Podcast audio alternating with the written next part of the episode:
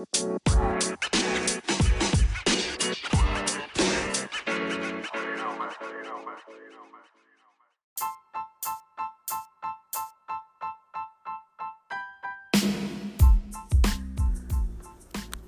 morning, good morning, good morning. Welcome to another episode of Injured Reserve Podcast with your host, me, myself, and I, Mitchell Anderson. I appreciate y'all tuning in and whatnot.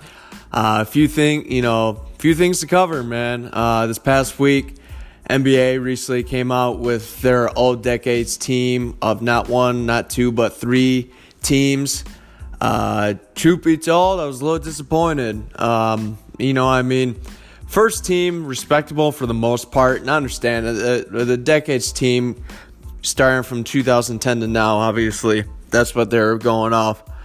Um...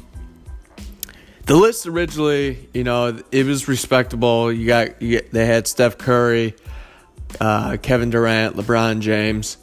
Uh, you know, the last two, I to be honest, I disagreed with. They they had James Harden and Kawhi Leonard. Now, truth be told, no disrespect to Harden or Kawhi Leonard, and you know, Harden winning the M V P, Kawhi Leonard winning Finals M V P. Not once, but twice. You know, you got to look at... Well, the way I look at it is I felt like they were being very disrespectful, considering the fact that that third team, they had Kobe Bryant and Dwayne Wade. Now, I don't know who or, or, or what, or like who's in charge when it comes to this kind of committee of selection. But, man, low-key... Kobe Bryant, Dwayne Wade deserved to be on that first team. No doubt about it. And granted, yes, the last uh, three, four seasons, I would say probably the last three seasons for Wade were injury-riddled. But truth be told, uh, Kawhi was injury-riddled too. He didn't even, you know, out of the probably previous, what, seven, eight seasons that he's played in now, uh, eight seasons, he... He's never played a full season. And the it wasn't not this previous season, but the season before that when he was in San Antonio, he only played nine games. You know, in the first four seasons, you know, he he wasn't really astonishing. You know, truth be told, he was still riding on the the the, the old horses of Tony Parker, Manu Ginobili, and Tim Duncan. Uh, not not to discredit anything he did, because he he he was a significant factor for when they swept the Heat back in the twenty fourteen uh, finals. But um, you know, the, the thing with James Harden as well for him, the, the reason why I, I, I would have James Harden, Kawhi on that second team. Because with James Harden, he didn't do much in his first three seasons. He's with Oklahoma City, and at best, he was averaging sixteen a game. And he didn't become a full force until he went to Houston. And true, yes, the last two seasons, I mean, can't take anything away from him. I mean, he averaged thirty-six, and the season before that, he averaged thirty.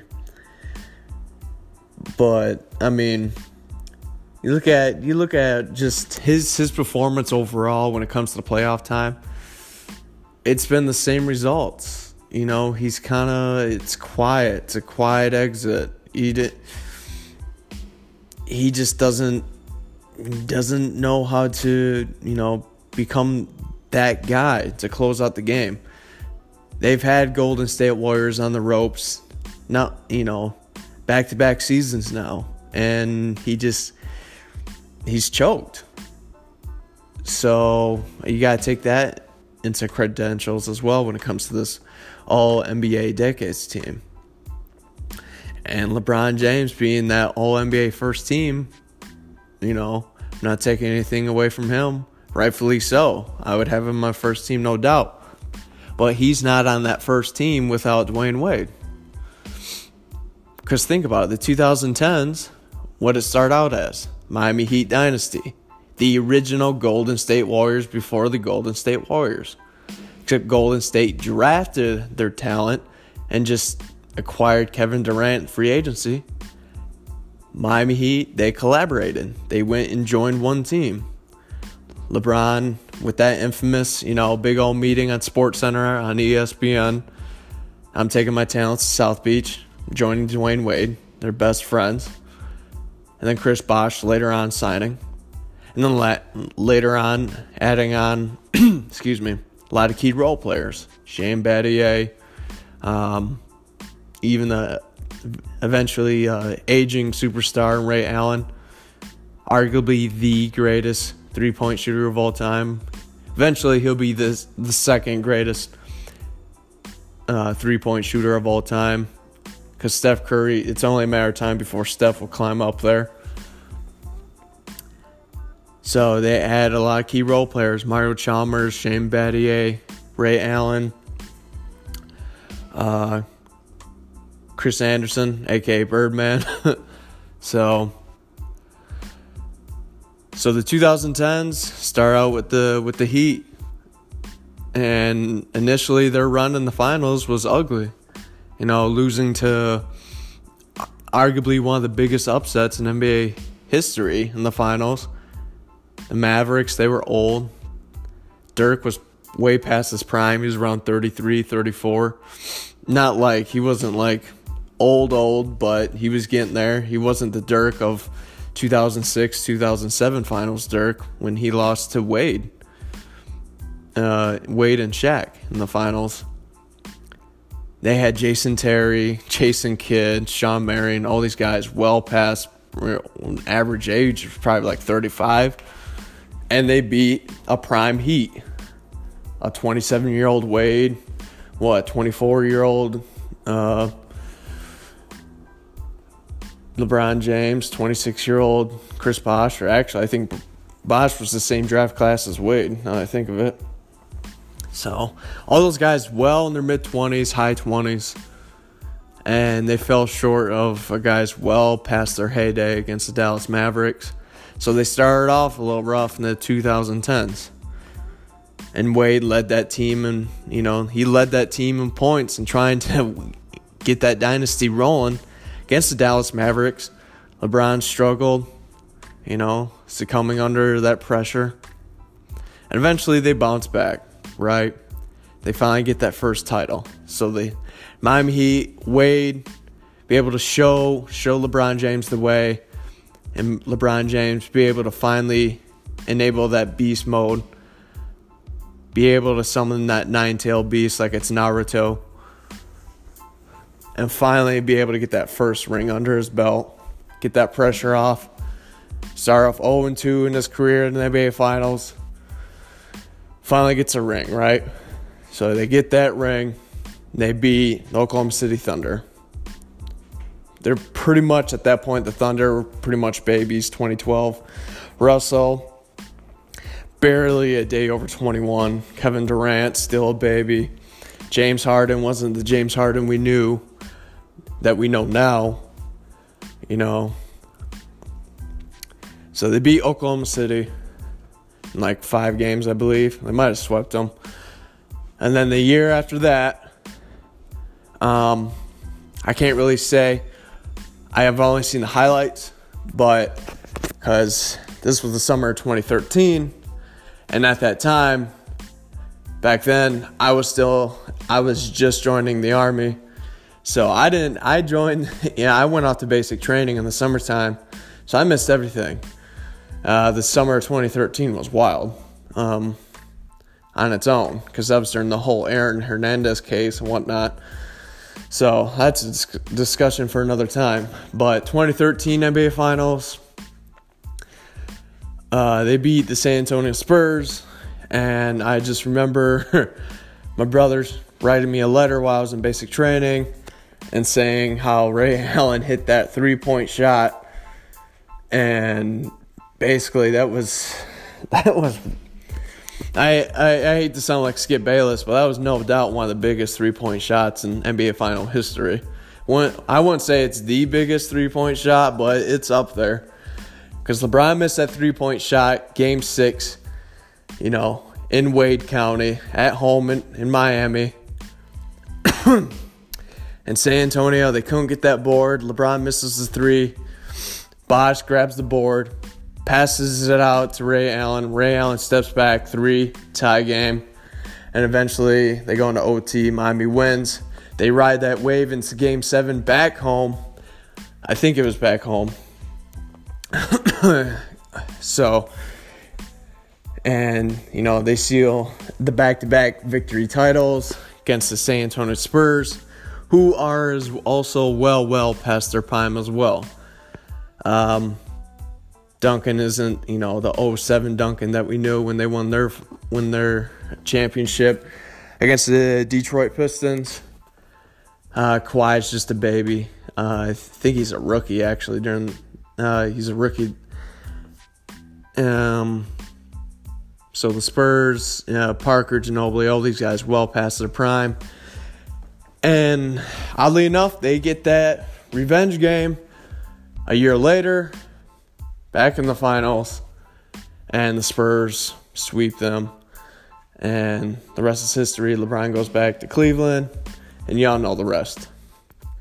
So what am I saying is that LeBron James, probably as as much as the stats as he put up, and I've always said repeatedly, time and time after again, not saying it's a bad thing, he's the Peyton Manning of the N B A. Nothing wrong with that. He has all the stats. He has all the accomplishments. He has all the glory. He has all these achievements, this and that. He's going to break records. That's cool. That's sweet. Good for him. Not discrediting any of that. But we're all going to know he just, you know, at times when it came tough, he fell short, just didn't have as many ships as Brady. Or Brady as the equivalent as Michael Jordan. Nothing wrong with that. He'll be, you know, eventually he'll be top five all time. Some people might say top ten. That's fine too. It's a big list of N B A categories for players out there. Depends how you list it. Some people, you know, have big men's in their top five. Respectfully so. But nonetheless, I mean, LeBron James, he's, truth be told, without Wade, without those two titles in Miami, it's like, you know, it's hard to say Batman and Robin, because Wade was Batman before LeBron came to Miami. He he won it without without LeBron before. Yes, he had Shaq, but Shaq was pretty much peaked at that point. He was about ten, eleven, twelve seasons in before signing off into free agency uh, into Miami. Or it might have been trade or free agency, I'm not sure. But that was back in like oh five. Because Shaq and Kobe had their little feud and they didn't talk for a minute. But that was gossip and drama nonetheless. But not to get sidetracked. Wade and LeBron, that was, you know, it, was, it wasn't, it was never really Batman and Robin. It was Batman and Batman. So, so true enough, Wade won't have those two titles, but LeBron won't have those two titles without Wade. So you got to put Wade on that first team All N B A. Because if it wasn't for him, then Wade, I would have, if they, if that never happened, then we're having a different discussion. I'm sure LeBron's putting up all the stats, but he'd be all N B A second team. Because if they didn't win those two titles, then can't put LeBron in all N B A first team. Not hating, just saying. Lack of ships. So. And then, so, replace Kawhi Leonard with D. Wade. And then Kobe Bryant. His last two seasons, uh, they were a little rough because obviously his body was breaking down. Right? The last three, four seasons, because he had the Achilles, and then I believe he had the A C L. Uh, his body was taking its toll. It, everything about his body, you know, gave him the red signs of like, look, man, it's time to go. Time to ride off into the sunset. So he only played six seasons out of that previous decade. So I know a lot of y'all are kind of be like, well, the last three seasons he hasn't played since then. How can you have him in the whole N B A decades? Simple. Same reason why people have Kawhi Leonard on the whole N B A first team.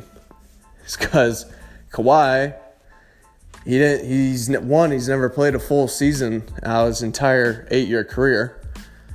And the season before this, he didn't play the entire season. He only, only played nine games. And the first three seasons, he only averaged about twelve points a game. So, so you take Kawhi out of there. and then, uh, excuse me. But with Kobe Bryant, as I said, his his his legitimate only bad season was in twenty thirteen, only playing six games. Because of uh, the A C L. thirteen point eight, fourteen points a game. Um, hurt and all.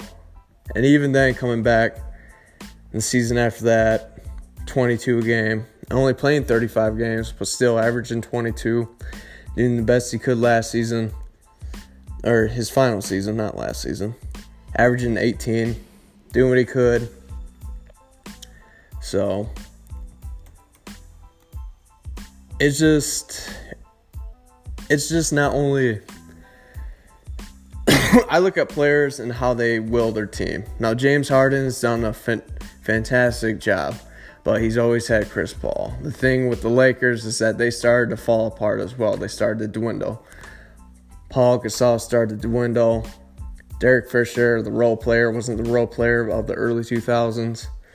Uh, Lamar Odom was having his personal issues. Um, Ron Artest or Metta World Peace, he he wasn't the Metta World Peace of, you know, two thousand eight or Pacer status, for that matter. So, but with Kobe, I mean, man, you taking in credit from two thousand ten to twenty sixteen, he only had really legitimate two bad seasons, technically. I mean... The season that he didn't play fully, six games in his final season. thirteen ga- or uh, fourteen points a game when he tore his A C L, and his final season where he averaged eighteen. The rest of that, he was he was between twenty-two and twenty-seven points per game. So, four out of the last six seasons in, into the N B A all decades, I'll take Kobe Bryant's season over Kawhi and James Harden. Just for the significant fact that James Harden and Kawhi Leonard had more of a better, more supporting cast, and it wasn't as toxic at the time. But clearly we now know that James Harden and C P three aren't seeing eye to eye, so there's some toxicity in that locker room. And Kawhi Leonard, you know, who knows? There was some issues and mishaps and some toxic levels of negativity in that locker room when he was in San Antonio. But truth be told, James Harden, Kawhi Leonard had the better supporting cast, had the better roster. And even, you know, they rode that roster for for a championship. James Harden rode that roster with Russell Westbrook and K D. James Harden was more of a role player at the time in OK City. Kawhi Leonard, you know, he was a rookie. He was a baby. Nothing wrong with that, but he was coming off the bench at, uh, sometimes, you know. So he rode, he rode that w- wave with Tim Duncan and Parker and Ginobili. Without without them, he, he doesn't have, you know, two championship rings. So, the N B A, all the all N B A first decade team, without a doubt. Hey, LeBron James, Steph Curry, K D, respectfully so, totally understand it. James Harden, meh. Kawhi Leonard, meh. Kobe Bryant, Dwayne Wade. Y- y'all got to put some respect on those gentlemen's names. First ballot Hall of Famers. Kobe Bryant, top ten all-time. Dwayne Wade, honorable mention. He's almost on that top ten all-time. He's top twenty easily. But with that being said, I'm going to take a quick little break, and y'all are listening to Injured Reserve Podcast.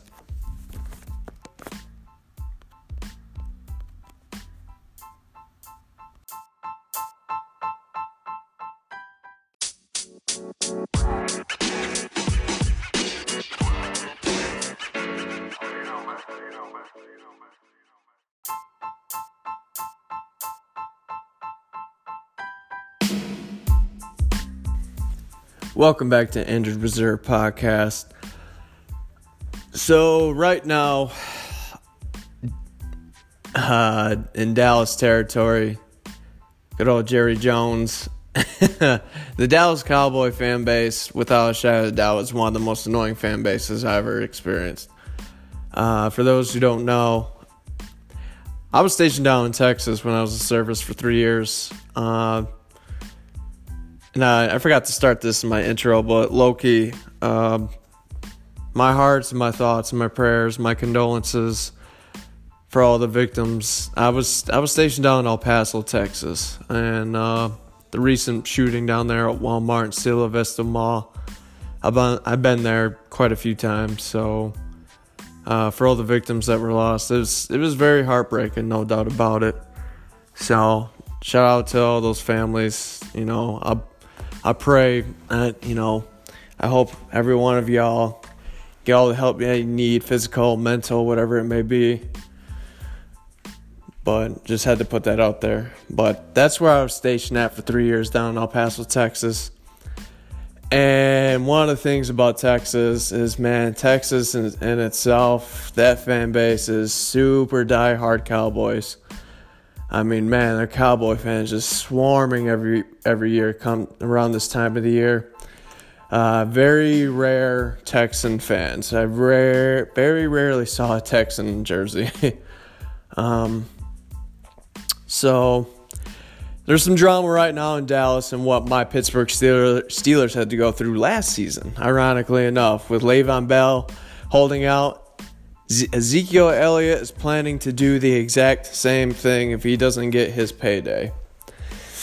Now, true enough, whatever extension Zeke is looking for, we know this is going to be the highest payday he's going to be looking forward to because he most likely won't get another big payday like this because the expectancy and prime rate for running backs isn't that well. The best is probably around thirty-one, thirty-two.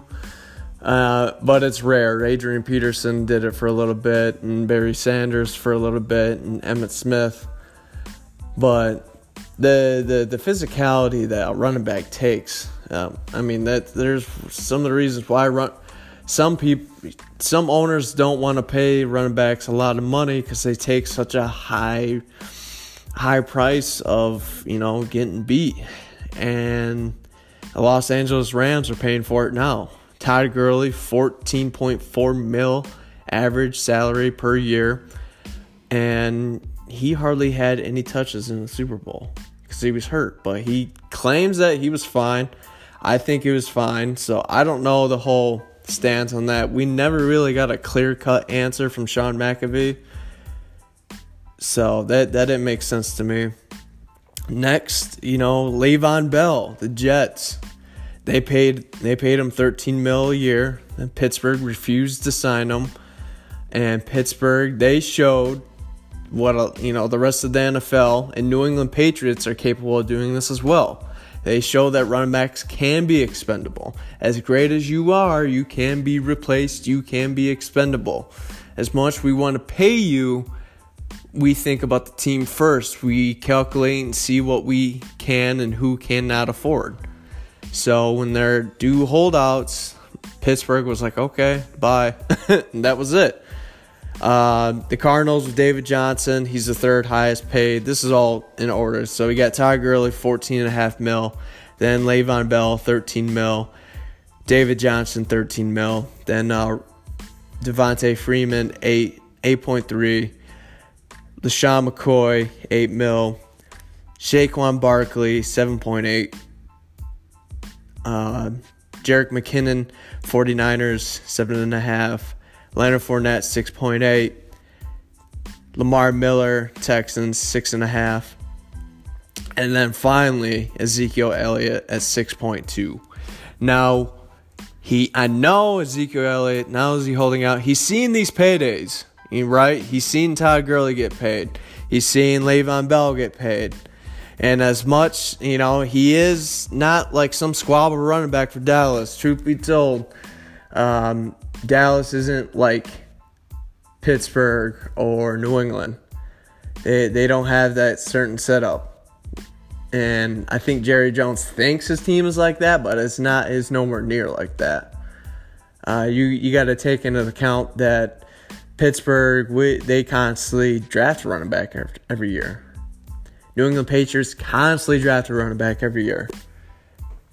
And it's fresh legs every season. It's not some, you know, twenty-eight, twenty-nine-year-old back, uh, you know, that can be injury-prone.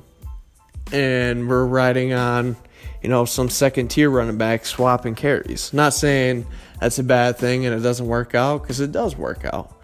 Uh, it it worked out for for Pittsburgh for a little bit. They had D'Angelo Williams and Le'Veon Bell. That combo worked perfectly. When Bell got hurt, D'Angelo Williams, he was solid for seven, eight hundred yards for a season. You know, he could hold his own easily. But nonetheless, Ezekiel Elliott, he's tenth on this list. He wants to get paid, and that's, I'm pretty sure he's he's waiting for that suitable contract. I think he wants to be the highest paid running back in the league. He wants to he wants to eclipse that Todd Gurley contract, because he knows around that time when he signs that that contract, that'll be the last good payday that he gets. So we'll see what happens. He's going to continue to hold out until he gets paid. Otherwise, he won't play like Le'Veon Bell did. So one of two things is going to happen. Either Dallas can trade for him, and then whatever other team that they, you know, they'll see at their salary cap and consider the options. And they'll try to make him the highest paid running back in the N F L. So I don't – we'll see what happens. I don't. Th- I really think Zeke wants to be the highest paid, and now they not only got that, now they got Amari Cooper, and they got Dak Prescott's contract. So, and Dak Prescott's done a solid job for the most part, but we all know Dak Prescott, a lot of pressure is taken off with Zeke taking a bigger hold of the carries, getting three, four hundred yard, or not, not excuse me, not three, four hundred yard, three, four hundred rushing attempts a season. And it, it showed, you know, it shows in the stats as well. Uh, you know, with Ezekiel Elliott, the Cowboys are overall twenty-eight and twelve. They average three hundred sixty-two yards per game, damn near close to five yards per rushing attempt, outscoring their opponents by one hundred eighty-eight points. In the eight games without Zeke, they're four and four. They're averaging two hundred ninety-five yards a game and three yards um, a carry per rush. And they're being outscored by the opposition of thirty-six points. So, Dak Prescott, it's going to be iffy because, you know, truth be told, uh, he has a playoff win under his belt. They, they have a division title under his belt. So, he's going to want to get paid, rightfully so. I don't know how much he's requesting. Uh, he's not becoming as much as uh, distraction as Zeke. Neither is Amari Cooper. But, you know, he's he's got to get a respectable contract. So he has every right to hold out as well, because uh, I you really I can't name anyone else that can really be expendable for Dak Prescott. You can't name another quarterback, because Dak is he's solid for the most part. So I wouldn't say he's he's like phenomenal. Uh, he's he's a tier two quarterback, but he's not that tier one quarterback that's gonna be able to take you to the Super Bowl. you know, like like a like a Tom Brady. Uh, but we'll see. Uh, he does deserve a solid contract, but it's going to be tough to negotiate that, especially with, I think, like I said, I really think Zeke wants to be the highest paid running back. So I, I'm with it, and I'm kind of against it because overall you got to think for the team as well. You want a Super Bowl, so but you want to be able to split the sharings as well. But you also want to take care of yourself and the wealth and the and the, the people around you as well. So you got to consider your family. And you got to know your own wealth, and you got to know your own worth. So I understand that from Zeke's perspective. So, and I, and you can just tell with Dallas, they operate significantly different if they don't have Zeke. They just, they just re-sign Alfred Morris. And Alfred Morris is nowhere near Ezekiel Elliott talent, talent, excuse me. Like I said, I just, they're twenty-eight and twelve with Zeke. They they they just operate and function a lot better with him. The chemistry's there between him and Dak. He takes a lot of pressure off Dak. Uh, and with, when Zeke's not there, Dak has to carry that load. And he's it showed he's a five he's a five hundred percentage winning quarterback. He's four and four. So either way. Um, And with Amari Cooper, I mean, hit, picking him up from Oakland, that was huge. But he's their go-to receiver. So him getting paid, he deserves a well-deserved contract as well. Um, because he was the go-to guy back in Oakland. He became the go-to guy in Dallas. And that's that's Dak's guy. You know what I mean? So either way, uh personally, I like I said, I, Zeke wants a big contract, and knowing Jerry Jones, he's very prideful and he has a big ego, like a lot of owners do. So I don't see. I think you don't be surprised if Zeke goes somewhere else, because he's gonna want that, that big contract, and they're gonna have to. They're gonna. It's gonna come down to just signing Dak and Amari Cooper. So, and. They'll have to, you know, they'll have Alfred Morris share majority of the carries with someone else, and Zeke will go somewhere else. Perhaps they, you know, they can get a few draft picks or another key role player, whether on the offense or defense. But with Dallas, Jerry Jones, he's very prideful. I don't, I don't see that deal getting done, to be honest with you. So. He he wants to get that Todd Gurley contract. He want, if anything, he probably he wants around fourteen and a half, maybe fifteen mil per year, because he's still well in his prime. He's still in his mid twenties. So and he, he Zeke is he's got probably six seven good years left in him. So, but with that being said, I'm gonna take a little break, and y'all are listening to Injured Reserve Podcast.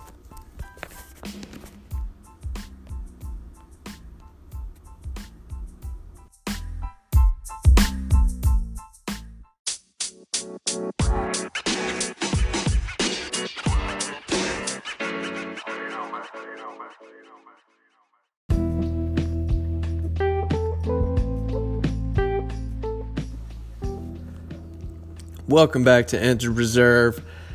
So, U F C two forty-one, August seventeenth, at the Honda Center in Anaheim, California. The main event, Daniel Cormier versus Stipe, Stipe Miocic, and the co-main event, Anthony Pettis, and the infamous return of the bad boy himself, Nate Diaz. Um, first, I want to jump in right away. U F C two forty-one is a significant turning point for the, the brand itself. Here's why. So the stipulations are... It's interesting how this might turn out to be.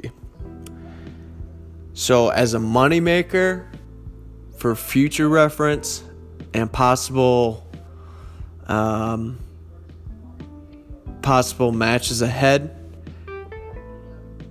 The U F C wants Daniel Cormier to win. Here's why. They want another setup of Cormier, Jones, three. They want that trilogy fight. The fans want that trilogy fight. But they want the trilogy fight this time at heavyweight for the heavyweight championship. That's the money fight that everyone wants to see. Low-key, the U F C is rooting for Daniel Cormier. As great as Stipe is, Daniel Cormier has beaten everyone and is an honorable GOAT just right behind John Jones. John Jones has beaten everybody. Daniel Cormier has beaten everybody except John Jones. People want to see this fight. They want to see a trilogy. That's that's the big money grabber right there. I mean, man, you look you look at their history and the beef. All the this this trails all the way back to like twenty fourteen, twenty thirteen. Like these guys, uh, whether through Twitter or conferences or uh, you know video chats of talking trash on SportsCenter, E S P N, whatever it may be, these guys have been at each other's throats. Now it seems like everything seems calm, but that everything seems calm before the storm as well. So. Who knows? Nothing has been really said between these two via, you know, Instagram, Facebook, Twitter, whatever. But true enough, people want to see a Cormier Jones three. Dana White hasn't hinted at anything, and I think that's... People have asked him a few times, and people aren't sure. Jones has hinted at fighting at heavyweight a few times, and, and Cormier hasn't really... said anything about it. So Cormier's getting up there in age. You know, he's he's a, he's around in the curve of retirement soon. Uh, he he just turned forty this past March. Um, you know, it's crazy, man. I mean, you look at his legacy. twenty-two one and one, and you know that one was a no contest because Jones failing a, uh, you know, a drug test, so it got listed to no, no contest after their uh, their second fight. I mean, man, you can't discredit, you know, we all know that's the demon that lurks behind Cormier's resume and his legacy, and we all know this, and he, I think, low key, he he wants to. to, you know, break away from that curse, but he just been very quiet about it, because I don't know if he just thinks he doesn't have the answers. He looks at the film, and he just has nothing, he, he's not sure what to, he, you know, he can't find a weakness, but either way, Cormier's done a, a fantastic job, uh, light heavyweight champion, heavyweight champion. Even, you know, even though Jones had to uh, give up the title, make it vacant because of his, you know, his little ongoing things in his personal life. But true enough, I mean, respectfully so, Cormier was the light heavyweight champ. He was a double champ champ. So, and I think John wants to do that too. You know, John has nothing left to prove, really, when it comes to the light heavyweight division. No one has come close besides Cormier and uh, Alexander Gustafson. Those are the only two that come to my mind. So people want to see this trilogy fight. I sure as hell want to see it. But I don't know. I don't know. But they got it. It's if anything, it's got to happen now. It can't be a thing that's three, four years down the line, because Cormier will be long gone, and Jones, who who knows where he'll be. But it has to happen. This is the big money fight, and low key, this is what U F C wants to see. So, Cormier, they they have to be the favorite. Uh, I think Dana low key is is rooting for Cormier. So. Because I just it, it, it's the only fight that makes sense for both these fighters. Because they, they, they dominated both divisions. And Jones has dominated the light heavyweight. And I think he wants to make his presence known. He said he wants to be regarded as the GOAT. He, I, the only make that solidify him more is moving up in heavyweight. And what better what better way to cement your legacy by beating a man not once but twice, but moving up in his division and beating him a third time and taking away his other title? Like the the the level of the epitome of like of how much it just I don't know just I can't imagine someone beating you three times and you even went into their own weight category and beat them. It's just, man. And then being a double champ and now continuing to make a stronger resume for you as the GOAT status and taking on all challengers in the heavyweight division. So, who knows? I mean, John has, he's, he's, uh, you know, he, he just turned thirty-two. He's still well in his prime.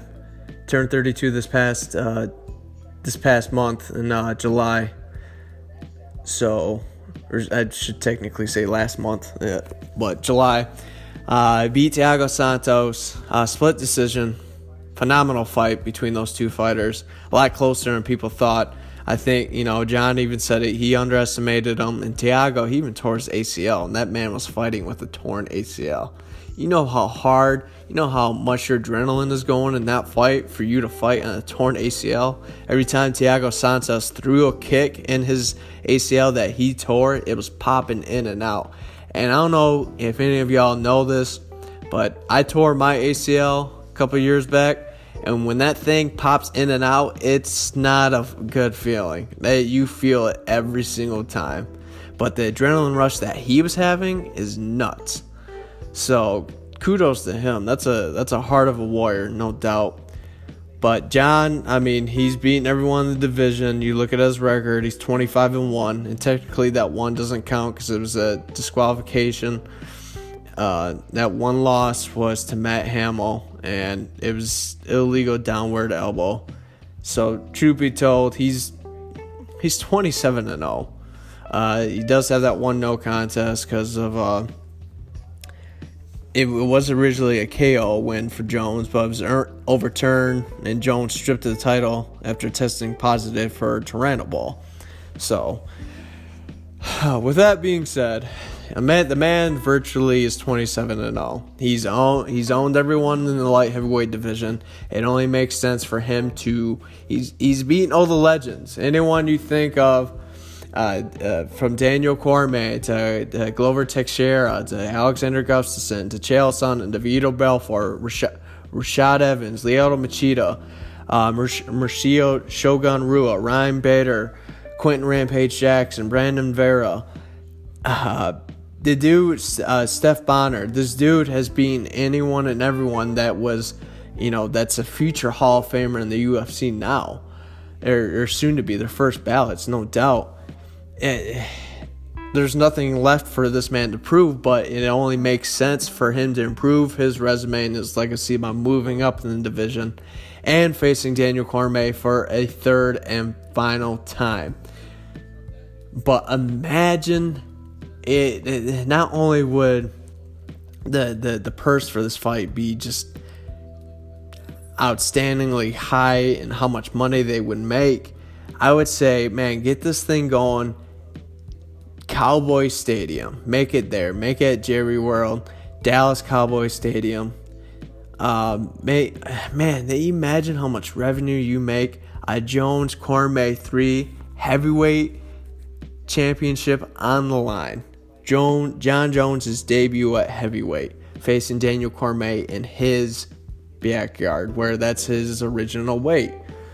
So... It, it It's the fight that makes sense, but it all comes down to August seventeenth between Stipe and Daniel Cormier. Daniel Cormier has beaten everyone. He knocked out Stipe before. Um, he's beaten Derek Lewis. Uh, he's beaten Anthony Johnson, Anderson Silva, Alexander Gustafson. He's beaten Anthony Rumble Johnson twice. Dan Henderson, Patrick Cummins, Roy Nelson, Frank Mir. Josh Barnett, Antonio Bigfoot Silva, uh, Jeff Munson. The, the dude, he was a Strikeforce heavyweight champion, uh, U F C heavyweight champion, a U F C light heavyweight champion, Olympic gold medalist, like, dude, it, it, in wrestling, I should say. Uh, it, the man is insane. So it just, it, it only makes sense for this fight, but it just depends on on uh, the Stipe fight. And with it, no regards, you know, uh, I'm not rooting against Stipe by any means. Uh, because Stipe, I mean, to his credit, eighteen wins, heavy hands, fourteen knockouts, all those eighteen dubs, three losses. And his last fight was Cormier, and it was back in July. So this is the last fight that he had. So it's been thirteen months. So it's crazy that he's getting a rematch thirteen months later at the last fight. You would think, you know, at least one fight, you know what I mean? But um, to be fair, I mean, he did he he did successfully defend the heavyweight championship for, you know, a, a solid two-year stint.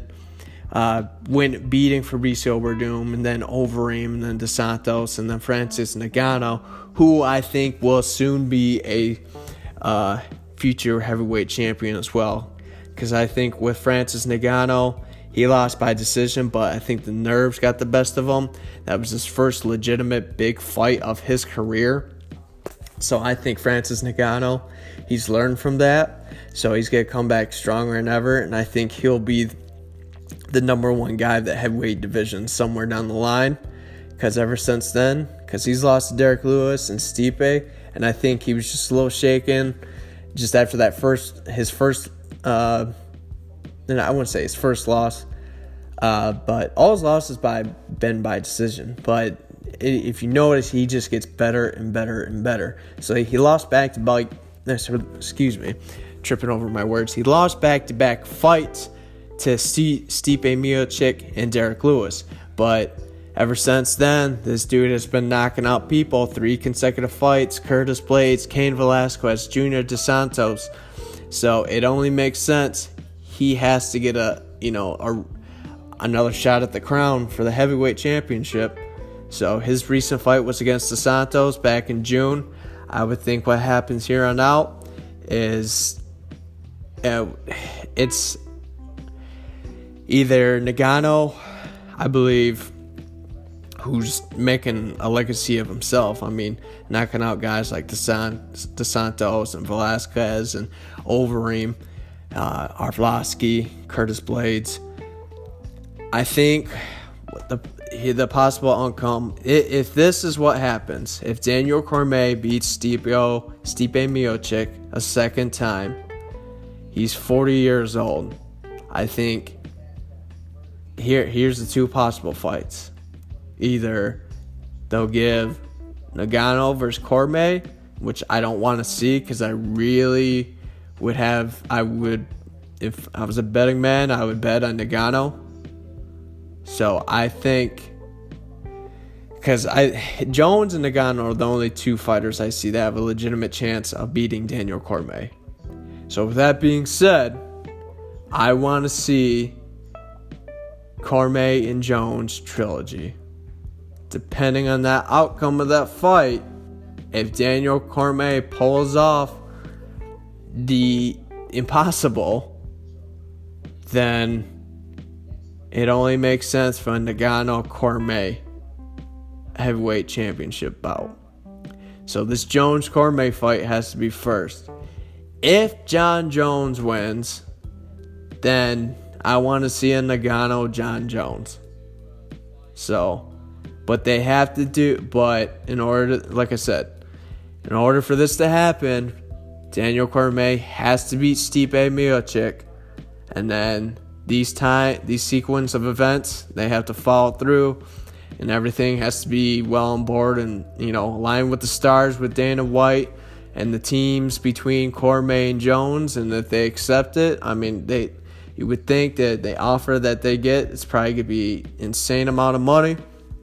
So, and could be possibly the biggest U F C event of all time. So, Daniel Cormier, the sequel events only happens if he gets this W come August seventeenth against Stipe Miocic. And if he gets that, um, if he gets that W, then it has to be a Jones-Cormier trilogy. And then after that, like I said, depending on that outcome, it has to be a Nagano facing one of those two. So we'll see what happens. But um, either way, um, these sequel events only happen if Daniel Cormier gets that W August seventeenth against Stipe. So, but with that being said, um, Anthony Pettis, Nate Diaz. Uh, I can't think of a better matchup because both. It, We all know the Diaz brothers love to talk a little smack, no doubt about it. But Anthony Pettis loves to, you know, he likes to talk his smack as well. Currently ranked ninth in that welterweight division. Uh, he's a bad dude. He's a bad boy. But so is Diaz. Uh, right now, you know, the last six fights, he's three and three. So he's, uh, he's kind of, you know, he's coming off a recent victory against Stephen Thompson. Uh, back in March. So he, it was his return to welterweight. Uh, he was at light heavy, or uh, excuse me, lightweight, and he didn't make his presence known. You know, back when he joined, he was uh, a force to be reckoned with when the world extreme cage fighting, uh, before he got bought out by U F C, was a thing. Uh, man, he was dangerous. He was beating guys uh, like uh, Benson Henderson and um, Gilbert Melendez, who was a lightweight champion in Strikeforce.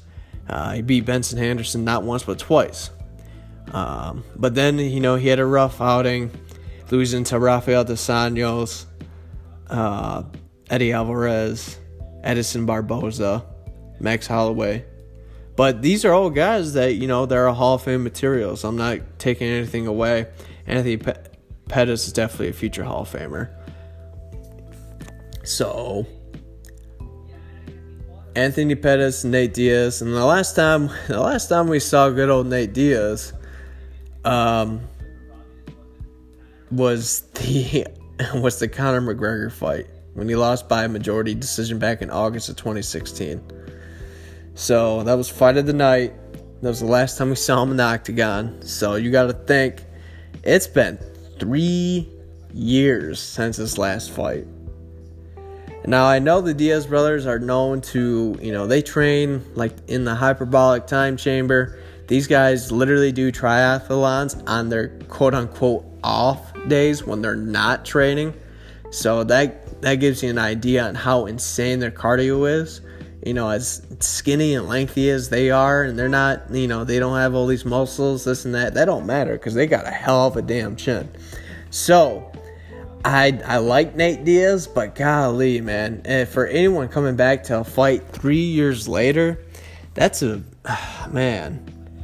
That ring rust, that that, that wouldn't even be. That's an understatement. So I gotta have the favorite in Anthony Pettis, and I, I you know I I don't see Stipe doing anything different to Daniel Cormier. Not just because I want to see a trilogy fight between him and Jones, but Daniel Cormier. I mean, man, he you saw him in that fight against Stipe, and he just overpowered him, uh, wrestling and striking. There was nothing that Stipe could do. He dominate, and he dominates people. So that just shows you how great Daniel Cormier is. So, but with that being said, I gotta say Daniel Cormier and Anthony Pettis, those are my go-to guys. As much as I, you know, I appreciate both fighters, it's Stipe and Nate, but Nate, he's been gone too long. Uh, three years, that's a lot of ring rust, man. I don't see him. There's, God, as great as he is, and his cardio is insane. Three years outside the octagon, that's gonna, that's gonna, that's, he's at a disadvantage. Stipe's last fight was against Daniel Cormier, uh, July of twenty eighteen, so it's been thirteen months. So, as I said, he does deserve a uh, a title shot, but you would think within that thirteen-month period, you would at least schedule at least one fight, poss- uh, possibly two.